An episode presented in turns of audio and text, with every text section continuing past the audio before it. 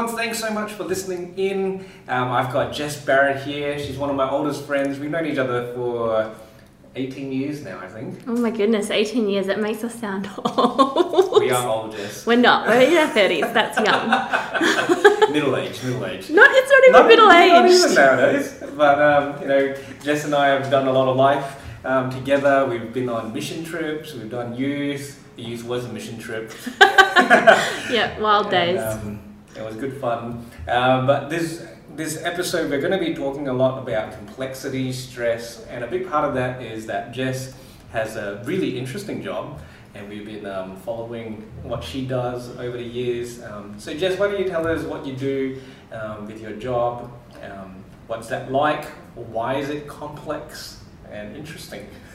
Totally. So, um, for those of you that I don't know, I work for an organisation called Compassion, and my role at the uh, organisation is really interesting. I've got a job called a Field Experience Coordinator, which is a big term that no one understands. but basically, my role is to take people on a journey of understanding the work that we do. And that means physically going and seeing it. So, compassion is unique to a lot of other ministries where all the work we do in our field countries is done through a local church. Yeah. Um, so, taking people on that journey and making sure that as we go on that journey, we're leaving a really light footprint. We don't want to impact the good work that the church is doing by Yeah. taking away from it. Um, but also for those that are coming from Australia, they may have never experienced poverty firsthand before. So taking them through that that process in terms of debriefing and even just the spiritual Yeah. significance of it, and then um, coming home and ensuring that they're all safe and able to reintegrate into life. There's this mm-hmm. fun thing called reverse culture shock, where you come back from experiencing these kinds of experiences, mm-hmm. and your own culture then feels foreign and feels uncomfortable, and you can mm-hmm. have the same effects as going into a new culture. Yeah. So that's part of my job. Been doing that for a few years now. And I guess the complexities of it all come from I travel a lot Yeah. which was obviously pre some of the things that are happening in the world today, but um, shall, shall not be named. shall not be named. But like I was looking at my stats, so for 2019, I took 45 flights. I was in the air for a total of 8.5 days. And um, that is an equivalent in terms of kilometers of 3.6 times around the world. That is crazy. Don't you love apps that can create all these stats for you? I don't actually have to work it you out. worked it out. I do like stats, but that is just from a fun app. Um, so that's complex when you're hopping in and out of very different contexts. Yeah. Um, you have to maintain a normalcy and, and life here. I also study at the same time, and I'm really involved in my local church.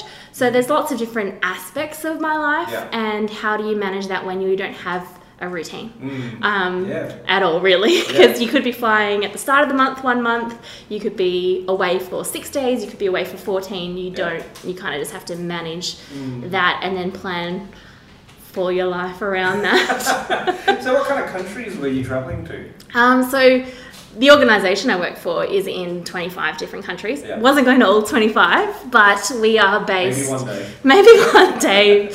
One day. um, we are mainly in Asia, Africa, and Central South America. That's where our work is. Um, so, mostly Asia. Uh, 2020 was supposed to be a big year of Africa trips for me, but that's changed at the moment. Um, so, I have.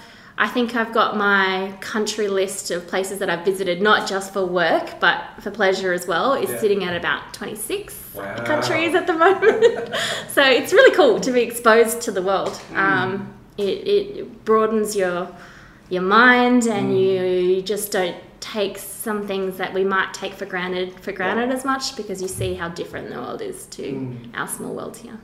And I imagine that with um, the travel and taking teams of people to these nations, you have to watch how you're going culture shock yourself. But then there's also working with people shock, the culture of different churches and different teams. Yeah, would that was that something that could be quite disorientating for you? Oh, totally. People are the messiest part of my job. it's not the like long layovers or delays or whatnot. It's just dealing with people. Um, and uh, I think you have that in everyday life, not just in if you're traveling lots. You're always going to be interacting with someone new or whether it's through church, whether it's through work or even just like going to the supermarket. These days, people are interacting with each other verbally, obviously, not physically, a lot more than they used to. And I guess the, um, yeah, I guess the like complexity of all of that lands itself in where do you like how do you view people and um, where do you where do you yourself find balance in who you are i Yeah. guess so Yeah. even though i'm interacting with so many different even like denominations and expressions of faith um, christian faith um, but so many different aspects of that you would think oh yeah you work through the local church but having worked for the organization i work for now i've been exposed to just so many different expressions of christianity Yeah. and I've seen beauty in so much of it. And so, actually, coming from a posture of, ah, these differences are a bit of a tension, going, oh, actually, there's there's beauty in that, and seeing people as people. Um, fundamentally, we're all humans, Yeah. and you Yeah. kind of start to learn to manage that. Mm. Um, I don't know if that answers your questions. I've already Yeah. forgotten what your question was. Well, I just started talking. of um, appreciating the beauty in different groups of people from different nations, different churches. At the same time, I guess having a sense of who you are when all that noise has died down, and I'm going, yeah, what do I believe? What do I value? What? How, how do you work through that? Um, it's funny because I go back to my own home church, which I love. Like I love my church; it's my community. Um, but sometimes I'm like, oh, that annoys me the way we do that. because I've seen someone else do it like this. And Mm. something I've learnt along the journey is um, the stuff that frustrates you is often what God's called you to do something about, um, whether it's injustice, whether it's people around you, and if you can channel that in the right way. So when I come back and I see those things that frustrate me in my own church, I'm like, I can't change that if I get up and leave. Mm. I can only change that from the inside um, and go, hey, maybe we should think about things like this. Yeah. Um, and also at the same time, submit to leadership and go, if Oh, they like, hey, that's not really the the direction at this season at this time. Okay, I can deal with that. Mm. Um, so I, yeah, I think that it's really important to listen to yourself when you feel those frustrations and when you feel that tension. Um, and really check your heart. Check your heart to the Word of God, obviously. Like we, we're all beautifully created with our own opinions, and um, if they're not aligning with the Word of God, then Yeah. Rein them in. but if they are, then express them. God's also given you a voice, and you should use that voice. Yeah. Um, yeah. Yeah, fantastic. So when you come back from a trip, do you have a certain um, practice, a certain few things that you do to kind of recenter yourself? Yeah, definitely. My trips can be really high stress sometimes. Things can go wrong, and so coming back home, um, I mean, on the like once I get home, I'm actually physically exhausted. So practically, I even though I'm an extreme extrovert, like on that spectrum of I'm nowhere near the center, I'm like extrovert. Um, and so I need people in my life. And at the moment, um, I have a housemate, but for a season I was living alone. And I had to learn that no, I'm physically exhausted. I've had to make big decisions. I've been Right. leading people, so Yeah. I need to rest. Mm. So that was a whole day of isolation, which You're getting plenty of that. I'm getting plenty of now. But it was actually a day of like, hey, I'm just gonna sleep in. I'm gonna do a little bit of reading or Netflix binging. Um, maybe go for a walk on like actually alone time. And then knowing that I can't, being an extrovert, I can't stay in that place for too long. So slowly starting to go, okay, I need to catch up with some friends to refill that tank of mine. Yeah. Um, and something else I learned that as the busyness of everything, like and how inconsistent my schedule was, I actually had to be really proactive with planning that because people's mm. lives don't match up with my life. Yeah. So I was coming home and having these midweek days off, and I would have no friends available because they were working. So to catch up with me, and so I actually would plan catch ups with friends, with family, family dinners and whatnot before I even left. Yeah, right. So I was preparing for that rest before I Mm. came home. So. Um, I had to learn that skill. At Yeah. first, I thought I was invincible and could do everything. and As we all do. I mean, mostly I am, but no, I'm kidding. if you don't realize, I'm being sarcastic. Uh, but it is like this yeah, I have to plan, like, I have to make a plan to have no plan, essentially. Um, I'm very, like, growing up and when I was younger, I was very spontaneous. And as my life got more complex and busier, I actually realized that I didn't, if I, I didn't have space to do that, I began to fill my life, and then I wasn't getting the rest and recovery. So, recovery and rest can be quite different. Recovery okay. for me was the catching up with people, going out and about, doing social things, Yeah. whereas rest It's more physical. is physical. It's Yeah, like hydrate, hydrating, eat- eat eating healthy food, you know, that sort of stuff. Mm. Um, I had to make a plan for that because my life became so full with study, with relationships, with Yeah. work, um, that if I didn't actually plan that, it wasn't Mm. going to happen. And that happens to everyone, not just in people that work like I do. Mm. I think it happens in life these days. Yeah. Um, so being really intentional about Mm. how I recover um, yeah. and knowing myself in that. So I had to know how I recover. I realized that not everyone is as ext- extroverted as me. Yeah. So maybe a few more days of isolation helps people. Um, but yeah, we're all we all need connection though. Even if you're an introvert, you still need to connect Oh, with other people. But I think what I love is that sense of um, prioritizing or knowing the importance of rest and recovery. And I think sometimes we think that if I plan rest, then it's not really rest for some reason. Because Yeah. It's always like, well, that's work, isn't it? Planning to rest, planning to do this.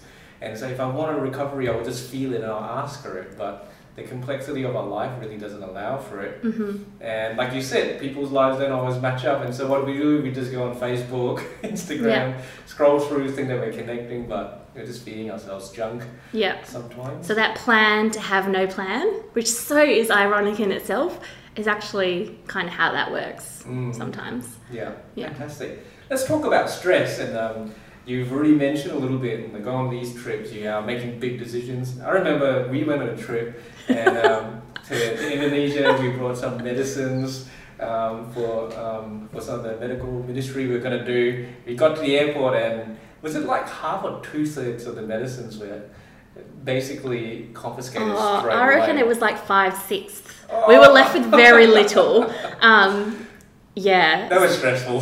Yeah, I can tell you that story just for the sake of our listeners. Um, so we were on this medical mission trip, and in previous years we had done it. it wasn't our first one, so we just Mm. followed the same planning Yeah. as we had always. But things had changed and rules had tightened a bit, and we actually hadn't got all the paperwork that we officially needed. Mm. Um, and the organisation that we were partnering with weren't aware of it either.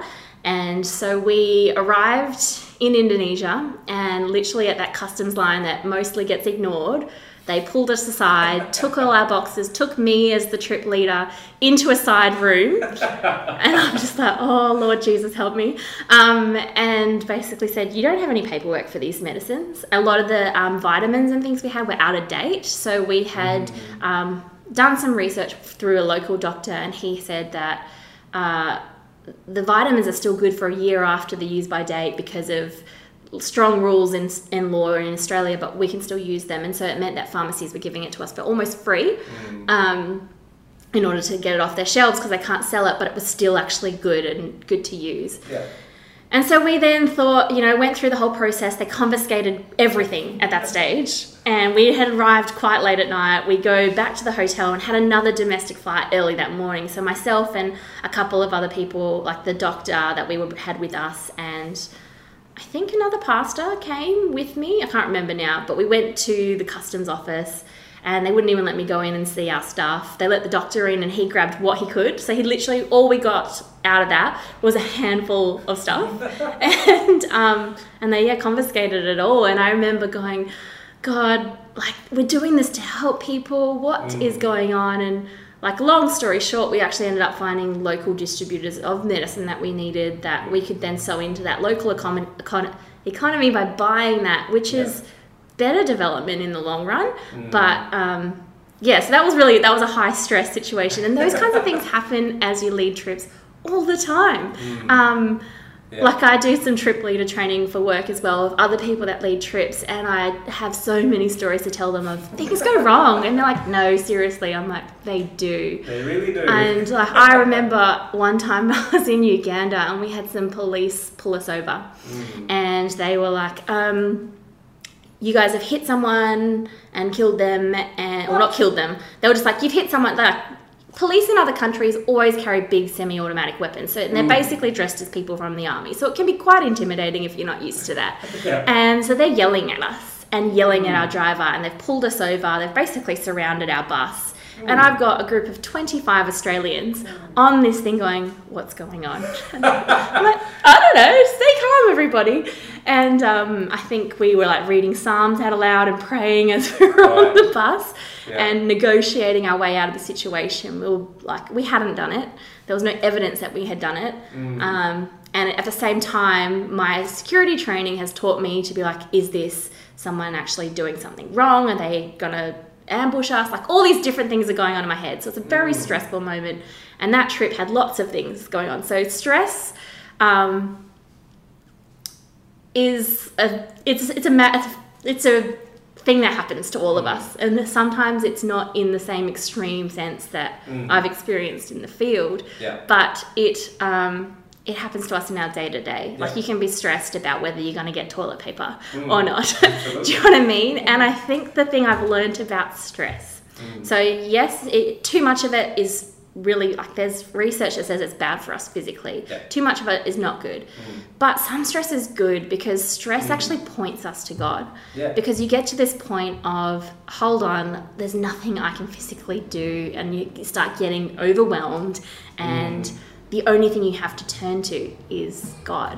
Yeah. And so for me, I'm like, how do I deal with stress? Is realizing I have abilities uh, to do things and, and make decisions, yes, and I do that when I can, Yeah. but also knowing that there's a bigger picture, there's a God who's in control of everything. Yeah, absolutely. Um, and that just sort of reorientates your stretch sometimes. Mm. So Mm. I think stress is good because it pushes us to find that, hey, I can't do everything myself, yeah. But um, also it's, you know, bad at the same time. Yeah, I, I think I, I get what you are saying that you know it is really important in stressful situations to, to do what you can do, um, and as for us as Christians, it includes going to God, praying, believing that He's sovereign and and He's got this under control. But it definitely does kind of make you focus in on, on trying to solve the problem, I guess. Mhm. And um, and yeah, so not forgetting God is always part of um, the solution. yeah, and like it, it doesn't have to always be that big. Like I've got so many funny stories or crazy stories of God intervening or Mm. me having to step up and do stuff. Um, but at the same time, you have stress in your everyday. Yeah. Like I have stress about what I'm going to wear sometimes. Mm. like I know that sounds really pathetic, but that is just okay. That can even turn you towards God. Yeah. Um, am I focusing on image or am I focusing on who God says I am at the Mm. same time? Do you know what I mean? So it doesn't matter how small the stress is. Mm. You, there, there's still a way it can point you towards God and who He can be and is Yeah. in your life. Yeah. Yeah, absolutely. So one of the things that you were saying as we were chatting and getting ready for this um, conversation was um, you raised the, the question of like can and do people actually get desensitized or maybe even addicted to stress? Yeah. Yeah, so with um, the frequency of how, like these high stress situations I get put in, you know, every Mhm. month or every other month I'm abroad. I was abroad. and um, that stress takes its toll on you as a person. And Mm. I had been seeing someone professionally to help deal with that. Um, my workplace is very proactive in, in helping and supporting us. Um, and she had this conversation with me about because I was getting a bit concerned. I was like, Mm. oh, I don't react the same way I used to to things. Right. Um, things used to grip my heart, and um, I would be moved to tears very regularly. Mm. And I'm still moved to tears, Yeah. Not as regularly, but I'm still moved to tears. Yeah. And that concerned me. I was like, am Mm. I becoming hard? Because if I'm becoming hard, I don't want to keep doing what I'm doing. I don't want to not see people because I'm hard. Mm. Um, but she brought up this thing of saying how it's so normal to be desensitized to Yeah. stuff that you see a lot. Mm. And so she um, kind of framed it for me as you're becoming desensitized to human suffering. And I was like, oh, alarm bells, alarm bells. but then she caught me. She could see that I was like going, oh my gosh, I don't want to ruin, like, my, Yeah. I have a mercy gift and Mm. my heart Mm. is definitely has that bend towards justice. Mm. Um, I feel like that's part of God's calling for my life. Yeah. But uh, she kind of caught me and said, no, like, I think that some desensitization is good for longevity in your work. And I thought, oh, okay. And she said, obviously, there's there's a balance of keeping it in check. And she used the example of herself. And I hope I'm allowed to share the example. but I haven't said her name, so it's fine. Um, she had said that as a psychologist, when she first started, that um, she saw lots of different um, clients, patients, and you know when she would come across people who had suicidal thoughts, mm. it really gripped her, and it was Yeah, actually a really worrying, yeah. hard thing for her to process. That she would take it home, etc., etc. Mm. Now she says sometimes I see clients, like three clients in a day, that all have suicidal thoughts, and it mm. doesn't have the same impact it has on her. Mm-hmm. And then she said, but it doesn't mean I'm a bad psychologist. It doesn't mean I'm a bad Christian. It doesn't mean I don't care. It just means that I've now got different tools to deal with that. Yeah. So, um, when I look at stress, it, again, it's a fine line to balance of you have to know yourself. Like Yeah. if you like, I know what my calling is and I know what my giftings are, and I could see that they were being impacted. Yeah. So if you don't know that in the first place, how do you then Yeah. manage that? But in your own life, I guess when you are feeling like stress and being desensitized to it, it's not always a bad thing. It could mean that you're getting the gumption to last the, the distance in what you're mm. called to do. Yeah. So, first off, it's knowing who you are, knowing what you're called to do, and then being desensitized isn't always a bad thing. Yeah, it sounds like the more you do it, the more you actually grow your capacity to do something about it and maybe understand the situation at a deeper level because you've seen and you understand maybe some of the um, underlying um, things that you don't see the first time you see it. And so it sounds like the desensitization is also because there's better coping mechanisms to some Mhm. extent. Which, um, yeah, I think is great that stress is not a bad thing. It does let you know that you don't maybe know everything. what? and um, it makes you freak out maybe. But then um, over time you, you learn and you grow and that's, that's Yeah. part of life. Yeah, so I think, um, I guess this is like straying away a bit from your question, but it is really important to know who you are Mm. and know who God called you to be. And you'll like actually continuously doing that. Yeah. Um, I remember a few years ago, a few years ago, I had a ministry role. So I wasn't working at Compassion, and Mm. I actually placed a lot of my identity in that because I, I linked Yeah. it up with my calling. Yeah. And then when that role wasn't who I was anymore, so I wasn't Mm. doing performing that role anymore, it really affected my identity. Yeah. But I had to take time to realize, hey, I'm still actually called Yeah. to this because I know what this is, Mm. um, and it maybe it's different for everybody. Yeah. Um, and so your calling doesn't change, your vocation and the way you apply it does. Yeah. So I think Absolutely. that's really important to know yourself and your calling And I and all think of that. in this season, we all have to remember that our society has Mm. um, put a lot of um, restrictions and necessary restrictions on, on our movements and what we can and can't do. And, and yeah, we do you have to take time. And maybe there's a great opportunity to take time to ask God, you know, what are you um, calling me to do and who are you calling me to be? Yeah. That's great. Well, that's all the time we have left um, for this interview. Thanks so much, Jess, for making the time. And um, we do apologise, listeners, if you heard my son crying in the background. Just woke up from his nap. Um, but I think there was so much practical and helpful wisdom. And uh, if you've got any questions as you're listening to this, get in touch with us.